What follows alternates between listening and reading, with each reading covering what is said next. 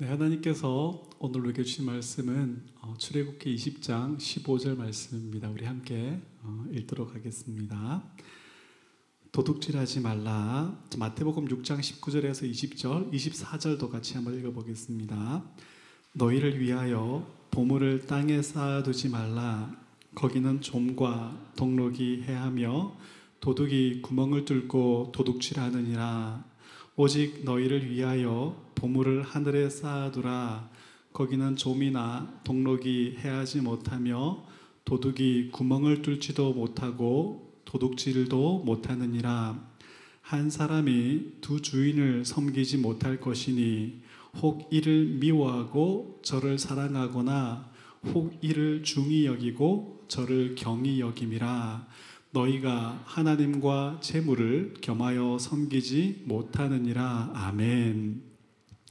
십계명의 여덟 번째 계명입니다. 도덕질하지 말라라는 제목으로 하나님 말씀 전하겠습니다.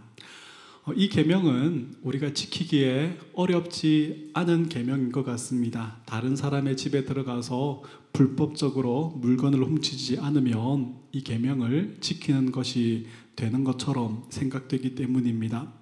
하지만 이 계명은 훨씬 더 많은 내용들을 담고 있습니다. 살인하지 말라라는 계명이 단순히 사람을 죽이는 것에 그치는 것이 아니라 이웃의 생명을 존중해 주어야 한다라는 내용을 담고 있었던 것 같이 도둑질하지 말라라는 계명은 하나님께서 허락하신 것과 허락하시지 않는 것에 대하여 만족하며 이웃의 소유를 존중해 주고 보호해 주어야 한다라는 내용을 담고 있습니다. 최근에 생긴 용어 중에 early adapter라는 말이 있습니다. 그 최신 전자제품이 출시되면 남들보다 먼저 구매해서 사용하는 사람들을 말합니다. 새로운 전화기가 출시될 때마다 그 매장 앞은 이 early adapter들로 전날부터 긴 줄이 만들어집니다. 하지만 이 새로운 물건을 받았을 때의 기쁨이 얼마나 갑니까? 아주 잠시 만족을 줄 뿐입니다. 영국 속담 중에 이발을 하면 하루가 행복하고 결혼을 하면 일주일이 행복하고 말을 사면 지금으로 말하면 자동차를 사는 것이겠죠. 그 말을 사면 한 달이 행복하고 집을 사면 1년이 행복하다. 이런 말이 있습니다.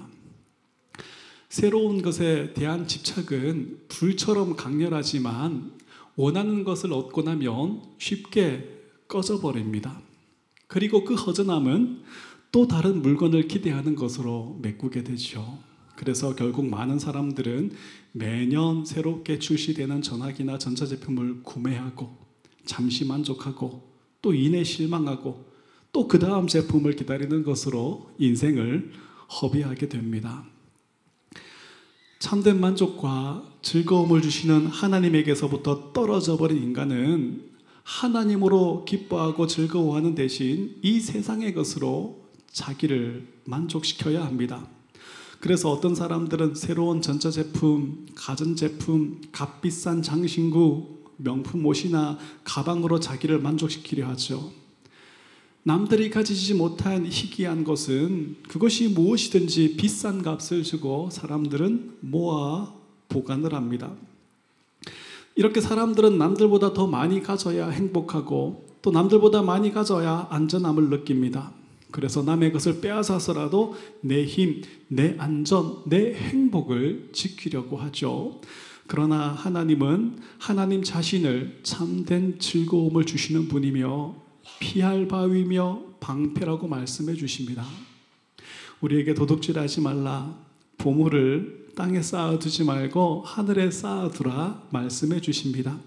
먼저 우리가 도둑질하지 말라라는 계명을 잘 이해하기 위해서는 하나님 어떤 분이신지를 잘 알아야 합니다. 하나님 어떤 분이십니까? 우리를 구원해 내셨을 뿐 아니라 약속의 땅으로 인도해 가시는 동안 크신 은혜로 우리의 필요한 모든 것을 공급해 주시는 분이십니다. 어릴 때 학교에서 우리가 살아가는데 꼭 필요한 세 가지를 의식주, 옷과 먹는 것과 집이라고 배웠습니다. 북한에도 같은 표현이 있더라고요. 탈북자들이 이야기하는 것을 들었었는데 어, 그들은 식의주 이렇게 말을 해요. 먹을 것이 항상 부족하다 보니까 가장 필요하다고 여긴 그 먹는 것을 제일 앞에 둔 것 같아요. 사는 곳이나 기후에 따라서 옷이나 집은 어, 필요 없을 수 있지만 대부분 나라에서는 옷과 집과 무엇보다 음식은 인간이 생존하는 데 있어서 꼭 필요한 것이죠. 성경은 돈이나 의식주에 필요한 것을 소유한 것을 나쁜 것이라 말하지 않습니다. 정당하게 열심히 일한 대가를 받고 그것으로 생활에 필요한 것을 구입하는 것을 악한 일이라고 말하지 않습니다. 하나님은 구약의 성도들에게 하늘의 신령한 복을 설명하기 위해서 물질적인 축복을 주시기도 하셨습니다. 많이 심은 사람이 많이 거두는 것. 이것이 하나님께서 이 세상에 두신 가장 기본적인 원리입니다. 그런데 이 원리는 처음부터 있었던 원리는 아닙니다. 첫사람 아담은 땀 흘려서 수고함 없이 하나님께서 풍성한 은혜로 공급해 주시는 것을 마음껏 누렸습니다. 땅은 아담을 위해서 항상 풍성한 열매를 맺어냈고 모든 동물들은 서로 해침 없이 아담의 명령에 순종하였습니다. 땅이 풍성한 열매 대신 가시와 엉겅퀴를 내게 되었고 땀을 흘리고 수고해야 먹을 수 있게 되어 버린 것은 아담의 범죄 때문입니다. 하나님을 복과 즐거움을 주시는 분으로 안전과 행복을 주시는 분으로 누리지 못하게 된 인간들은 자신의 힘과 노력으로 복과 즐거움, 안전과 행복을 얻어내려 하게 되었습니다. 그리고 남들보다 더 많은 것을 가진 것, 이것을 자신의 힘과 안전과 행복으로 삼게 되었습니다. 남들보다 더 많이 쌓아놓는 것을 경쟁하게 되었습니다. 그 결과 남의 것을 빼앗아서라도 내 창고를 채우는 일에 사람들은 몰두하게 되었습니다. 사람들은 결코 자기가 지금 가지고 있는 것에 만족하지 않습니다. 항상 지금보다 더 많은 것을 원하죠.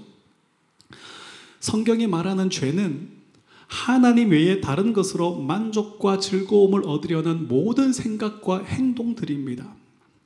예수님은 부자가 천국에 들어가는 것이 낙타가 바늘 귀로 들어가는 것보다 더 어렵다 말씀하셨습니다. 성경에 말하는 부자는 단순히 돈이 많은 사람이 아닙니다.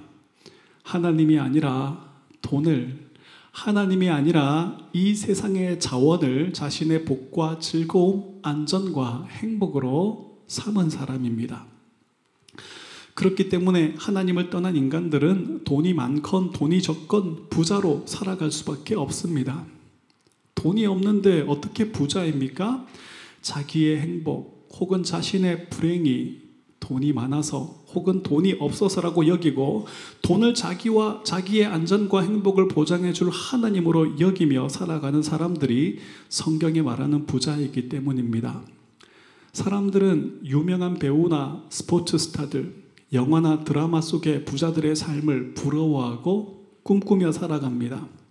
아무리 성실하게 열심히 노력해도 자신의 삶이 나아질 수 없다. 그 자리까지 갈 수 없다라고 생각되어지면 도박이나 복권, 주식을 통해서 인생을 한 방에 역전시키려는 유혹에 빠져들게 됩니다. 어떤 사람들은 남의 것을 훔쳐서 빼앗아서 자기의 어, 이익을 채우려는 그런 범죄를 저지르게 되기도 하죠. 사람들은 돈을 이 세상의 것을 안전과 행복으로 지금 내가 겪고 있는 이 불행하고 불안한 삶에서 나를 구원해 줄 하나님으로 여기며 살아가는 것이죠. 하나님은 그들 중에 어떤 자들을 택하셔서 자신을 약속대로 애굽 땅 종되었던 집에서 구원해 내신 하나님으로 알려 주십니다. 약속대로 젖과 꿀이 흐르는 땅으로 인도해 가시는 하나님으로 알려 주십니다. 구름 기둥과 불 기둥으로 만나로 지키시고 보호하시며 필요한 모든 것을 공급해 주시는 분으로 자기를 알려 주십니다. 그리고 그들에게 말씀하십니다. 너희는 너희 자신의 안전과 행복을 위해서 이 세상의 것을 더 많이 소유하기 위해서 욕심 부리며 도둑질하며 살아갈 필요가 없다. 왜냐하면 내가 너희의 소유이기 때문이다. 하나님은 만나를 모든 사람들에게 공평하게 공급해 주셨습니다. 욕심내어 많이 거두어 보아야 저울에 올려서 같은 양이 되게 하셨습니다.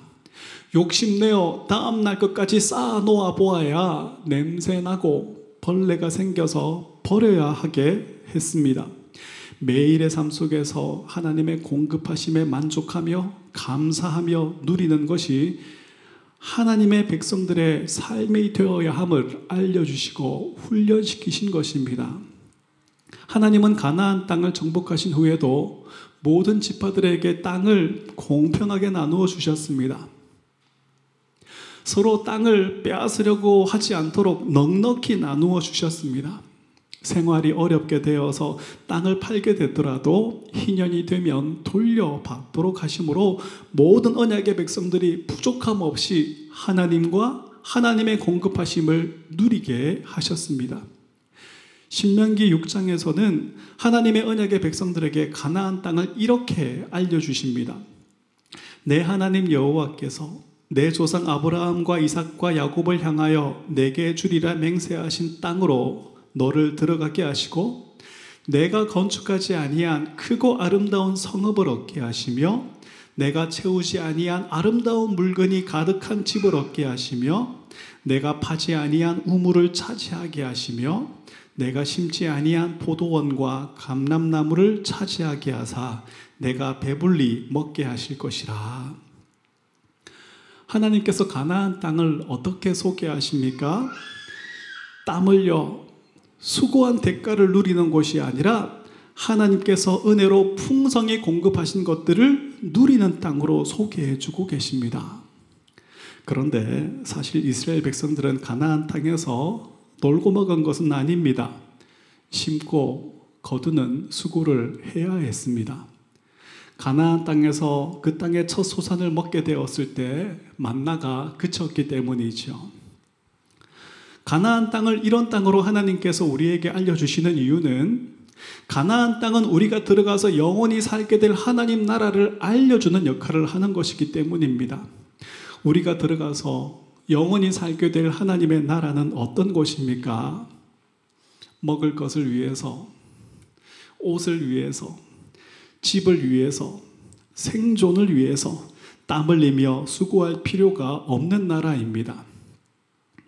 서로의 소유물을 비교하고 시기심에 사로잡혀서 남의 것을 빼앗아서라도 내 것을 만들려고 하는 그런 마음이 생겨날 수가 없는 나라입니다. 우리는 첫사람 아담처럼 하나님께서 은혜로 공급해 주시는 것들을 마음껏 누리면서 영원히 그 하나님을 즐거워하게 될 것입니다.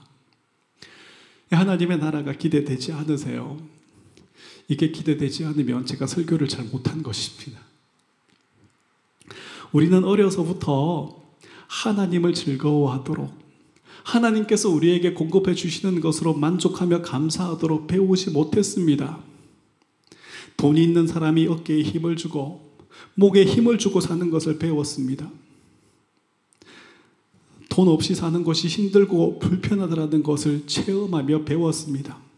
그러다 보니 돈이 우리의 만족과 즐거움, 안전과 행복을 보장해주는 참 하나님인 것처럼 그렇게 여기게 되었습니다. 남들과 비교해서 내가 가지, 가지지 못한 것, 내가 누리지 못하는 것으로 온갖 짜증과 불평을 내는 것이 일상이 되어버렸습니다. 그러나 여러분, 하나님은 하늘과 땅과 그 가운데 모든 것의 주인이십니다. 그리고 하나님은 그의 하나밖에 없는 아들을 우리에게 내어주신 분이십니다. 아들을 우리에게 내어주신 분이 무엇을 아까워하며 우리에게 내어주시지 않겠습니까? 그런데 왜 우리의 삶은 이렇게 힘들고 어렵습니까? 왜 우리에게 아무 걱정 없이 원하는 옷을 사 입고 먹을 것을 사 먹고 원하는 평소에 집을 사도록 허락해 주시지 않으십니까? 우리의 참된 복과 즐거움을 위해서입니다. 우리는 소유의 넉넉함 속에서도 궁핍함 속에서도 예수님을 통해 얻은 영생과 하나님의 나라를 복과 즐거움으로 누려낼 수 있어야 합니다. 하나님께서 우리에게 허락하신 것을 통해서 또한 하나님께서 허락하시지 않은 것들을 통해서도 우리는 하나님께 감사할 수 있어야 합니다.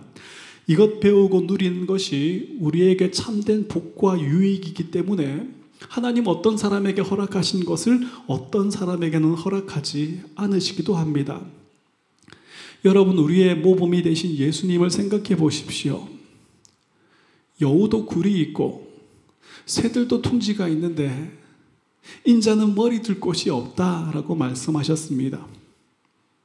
예수님 십자가에 매달리셨을 때에 병사들은 예수님의 겉옷뿐 아니라 속옷까지 빼앗아서 나누어 가졌습니다. 그러나 예수님은 아무것도 가지지 못한 것 때문에 자신의 신세를 한탄하거나 자신을 불행하다 여기지 않으셨습니다. 하나님만으로 하나님께서 허락하시고 공급하신 것만으로 만족하셨습니다. 그런데 우리는 종종 우리가 소유한 것이 항상 부족하다라고 느낍니다. 많은 것을 소유하고 불편함 없이 사는 사람들이 부럽습니다. 그래서 그들의 삶을 탐하게 되죠. 지금보다 더 많은 것을 소유하면 행복해질 것이라고 여깁니다. 우리가 이러한 마음에 사로잡히는 순간 우리에게 참된 복과 즐거움을 주시고 우리의 삶을 큰 사랑과 은혜로 돌보시는 하나님은 없는 분이 되고 맙니다. 그래서 성경은 탐심을 우상숭배다라고 말하고 있습니다. 탐심이라는 우상숭배를 벗어나는 길은 하나님을 참된 복과 즐거움을 주시는 분으로 믿는 것입니다. 좋으신 하나님께서 허락하시고 공급해 주시는 것으로 만족하며 사는 것을 배우는 것입니다. 우리는 첫사람 아담처럼 세상의 말, 사단의 말을 쫓아 이 세상과 돈을, 이 세상의 자원을 만족과 즐거움으로 쫓아 살아갈 것인지, 아니면 둘째 아담인 예수님처럼 아무것도 가진 것 없으셨지만 하나님으로 만족하며 살 것인지를 선택해야 합니다. 우리는 우리의 믿음대로 선택하게 될 것입니다. 믿음이 없이는 하나님을 기쁘시게 할 수 없습니다. 돈, 내가 이 세상에서 소유한 것이 아니라 하나님과 하나님의 말씀이 참된 복과 즐거움을 준다라는 분명한 믿음 위에 하나님을 기쁘시게 하며 살아가는 새생명교회 성도님들 되시기를 주님의 이름으로 축복합니다. 하나님 어떤 분이신지를 아는 지식은 우리를 청지기의 삶을 살도록 만들어줍니다. 하나님은 하늘과 땅과 그 가운데 모든 것의 주인이십니다. 하나님은 에덴 동산을 만드시고 자기의 형상으로 만드신 아담에게 그 동산을 다스리게 하셨습니다. 아담은 자칫 자신이 에덴 동산의 주인이다라는 생각에 사로잡히기 쉽습니다. 하나님이 아니라 자신이 주인이고 왕이라고 여기며 사는 것은 하나님과의 관계를 끊어버리는 것입니다. 참된 복과 즐거움을 주시는 하나님과 끊어진 관계 속에 사는 것은 사단이, 사망이 주인 노릇하게 되는 불행한 삶일 뿐입니다. 그래서 하나님은 동산 중앙에 선악을 알게 하는 나무를 두셨습니다. 에덴 동산의 왕처럼 주인처럼 행동하던 아담은 하나님이 동산 중앙에 두신 이 나무 앞에 설 때마다 하나님의 명령과 하나님의 주권을 생각하고 인정해야만 했습니다. 자신이 주인이 아니라 청지기일 뿐임을 아는 것. 이것이 하나님께서 허락하신 모든 것을 안전하게 그리고 마음껏 누릴 수 있는 유일한 방법이었던 것이죠. 사단은 하와에게 이것이 부당한 것이다라고 말했습니다. 청지기, 하나님의 종으로 사는 것이 행복한 것이 아니라 네가 하나님처럼 되는 것이 행복한 것이다라고 거짓말을 했습니다. 이것이 거짓말이었다라는 사실을 어떻게 알 수 있습니까? 사단의 말을 듣고 선악을 알게 하는 나무를 먹, 열, 열매를 먹었을 때에 하나님 안에서 누리던 안식, 영생, 평안, 행복은 다 깨어져 버리고 고통, 절망, 사망이 찾아온 것을 보면 알 수 있습니다. 그러나 사람들은 지금도 사단의 말을 듣고 자신의 소유를 하나님의 공급하심으로 여기지 않습니다.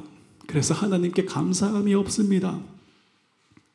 또한 사람들은 하나님의 청지기로 사는 것을 참된 행복이라고 믿지 않습니다. 그래서 자기의 소유를 하나님께서 기뻐하시는 대로 사용하는 대신 자기의 즐거움을 위해서만 사용하게 됩니다. 그러나 그들 중에 하나님의 백성들은 자신의 소유를 자신의 실력이나 노력이나 열심의 결과로 여기지 않습니다. 하나님께서 은혜로 공급해 주신 것으로 여깁니다. 필요 이상의 것을 쌓아놓고 자랑하지 않습니다. 오히려 재물을 사랑하고 의지하게 될 것, 그 위험 때문에 하나님을 사랑하고 의지하면서 멀어지게 될 것을 항상 염려합니다. 또한 자신의 소유에 있어서 자신이 주인이 아니라 청직이라 여기기 때문에 하나님께서 원하시는 곳에 재정을 사용하도록 늘 관심을 가지게 됩니다. 우리가 소유한 것들에 대해서 청지기의 이 사명을 감당하는 것은 매우 어렵습니다. 때로는 나에게 필요한 것을 사는 것이 하나님이 기뻐하시는 일이 되기도 하지만 내 욕심에 이끌려 하는 것이 되기도 합니다. 다른 사람을 위해서 사용한 것이라도 그것이 하나님께서 기뻐하시는 일이 되기도 하고 나의 자랑이 되기도 합니다. 우리는 우리의 마음을 늘 정직하게 돌아보아야 합니다. 내가 소유하지 못한 것 때문에 불행하다 여기지 않으며 일용할 양식으로 채우시는 하나님을 기뻐할 수 있어야 합니다. 필요 이상의 것을 욕심내지 않으며 하나님께서 허락하신 것으로 또한 하나님께서 허락하지 않으신 것으로 감사하며 만족하는 마음을 가져야 합니다. 하나님 풍성한 은혜와 사랑으로 우리의 삶을 돌보시며 필요를 공급하신다라는 분명한 믿음으로 이 모든 것을 공급하시는 하나님께 감사하며 살아가는 여러분 될 수 있기를 축복합니다. 오늘 말씀은 세 번째로 우리가 하나님으로 만족하며 즐거워해야 한다라는 것을 알려줍니다.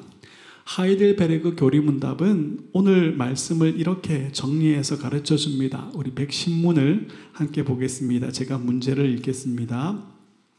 제8계명에서 하나님께서 금하신 것은 무엇입니까?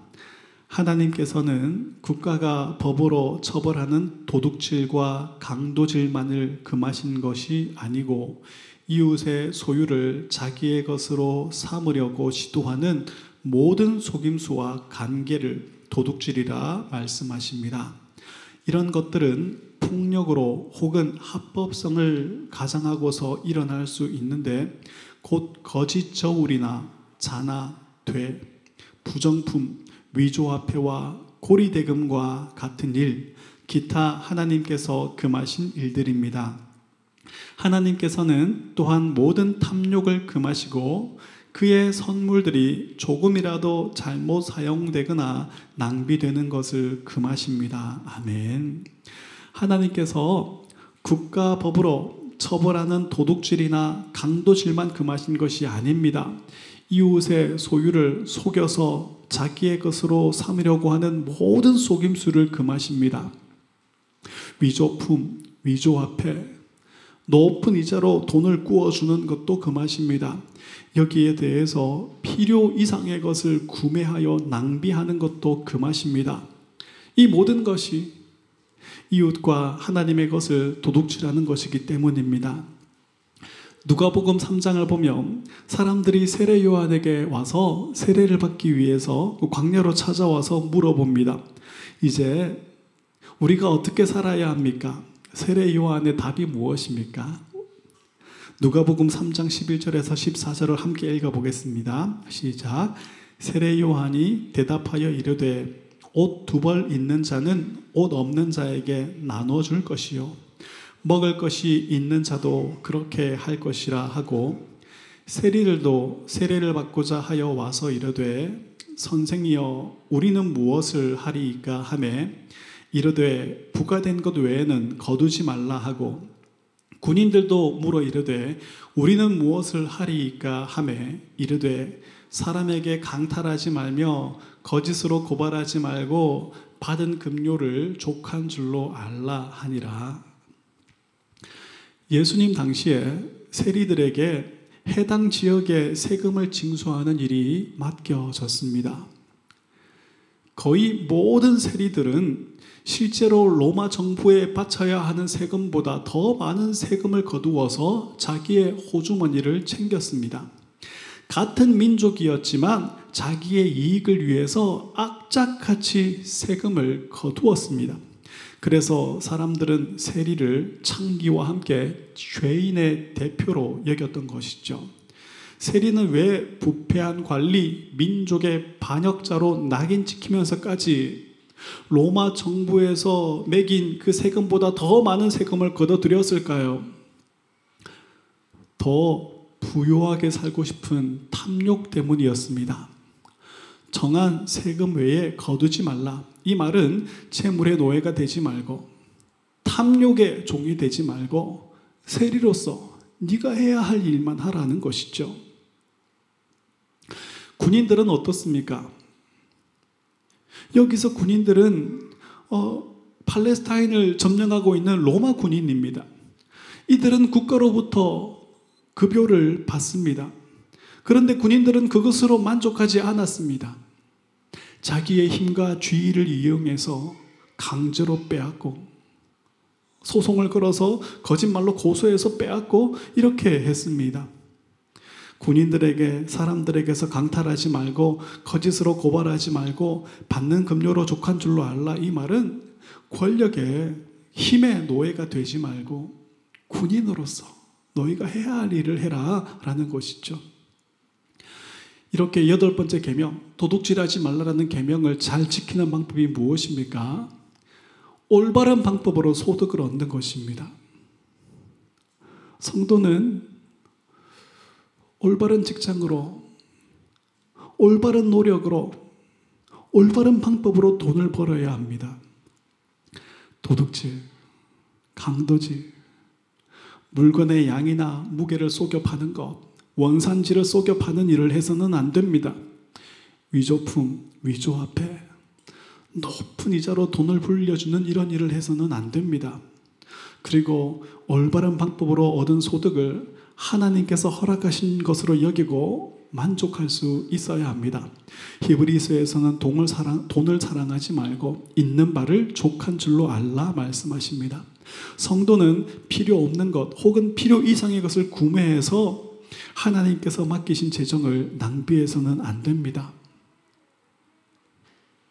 하나님이 내게 주신 것으로 만족한다라는 것은 그냥 어쩔 수 없어서 현재 상황을 받아들이는 그런 것이 아닙니다. 그냥 뭐 이 정도 수입이면 먹고 살만 하니까 됐어. 이렇게 여기고 만족하는 것이 아닙니다. 하나님이 만족스러워서 만족하는 것입니다. 시편 17편 15절에서 다윗은 나는 의로운 중에 주의 얼굴을 배우리니 깰 때에 주의 형상으로 만족하리이다라고 말합니다. 여러분 다윗의 이 고백은 비단이 깔린 왕의 침실에서 시녀들의 시중을 받으면서 아침에 눈을 뜨면서 했던 그런 고백이 아니에요. 원수들이 사자같이 웅크리고 다윗을 덮쳐 삼키려고 하는 그런 상황 속에서 하나님의 구원을 애타게 간절히 구하면서 기도하는 내용의 맨 마지막 고백으로 나온 것이 바로 이 고백이에요. 아침에 깰 때에 내가 주님의 형상으로 만족하리이다. 하박국 선지자의 고백도 마찬가지입니다. 무화과 나무에 열매가 없습니다. 포도나무에 열매가 없습니다. 감람나무에서 아무것도 나오지 않습니다. 조금 수출한 것도 다 빼앗기게 됩니다. 논가밭에 식물이 없습니다. 우리의 양이 없고 외양간에 소가 없습니다. 하지만 하박국 선지자는 나는 여호와로 말미암아 즐거워하고 나의 구원의 하나님으로 말미암아 기뻐하리로다라고 고백합니다. 어떻게 이것이 가능합니까? 진심으로 진심으로 하나님으로 만족할 수 있었기 때문입니다. 우리가 도둑질하지 말라는 계명을 잘 지키기 위해서는 올바른 방법으로 돈을 버는 것이 중요합니다. 그리고 올바른 방법으로 얻은 이 소득이 하나님께서 허락하신 것으로 여기며 감사하고 만족하는 마음이 필요합니다. 그리고 도둑질하지 말라는 계명을 잘 지키기 위해서는 어떤 목적으로 돈을 쓰는가 하는 것도 매우 중요합니다. 하이델베르그 교리문답 111문을 함께 보겠습니다. 제가 문제를 읽겠습니다. 이 계명에서 하나님께서 원하시는 것은 무엇입니까? 내가 할 수 있고 해도 좋을 경우에는 나의 이웃의 유익을 증진시키고 내가 남에게 대접을 받고 싶은 대로 이웃에게 행하고 더 나아가 어려운 가운데 있는 가난한 사람을 도울 수 있도록 성실하게 일해야 합니다. 아멘. 우리는 우리 자신을 위해서 필요한 곳에 돈을 쓸 수 있습니다. 하나님께서 우리에게 주신 가족을 위해서 돈을 쓸 수도 있습니다. 하나님께서 허락하신 것으로 감사하며 만족해하며 필요한 것을 사는 것은 하나님의 은혜를 누리는 것입니다. 복되고 좋은 것이죠. 하지만 우리는 여기에 그치고 있으면 안 됩니다. 지혜로운 청지기로서 하나님께서 우리에게 맡기신 재정을 잘 관리해야 하고 하나님께서 요구하시는 곳에 사용할 수 있어야 합니다. 예수님 우리에게 너희는 보물을 땅에 쌓아두지 말고 자기를 위하여 쌓아두거나 자기를 위하여 쓰지 말고 하늘에 쌓아두라 말씀하십니다. 어떻게 하는 것이 보물을 하늘에 쌓아두는 것입니까? 많은 사람들이 교회에 그냥 헌금하는 것이라고 생각하는데요. 마태복음 본문에서 이 말씀은 형제 사랑과 관련된 것입니다. 이웃을 사랑하는 것이 보물을 하늘에 쌓아두는 것입니다.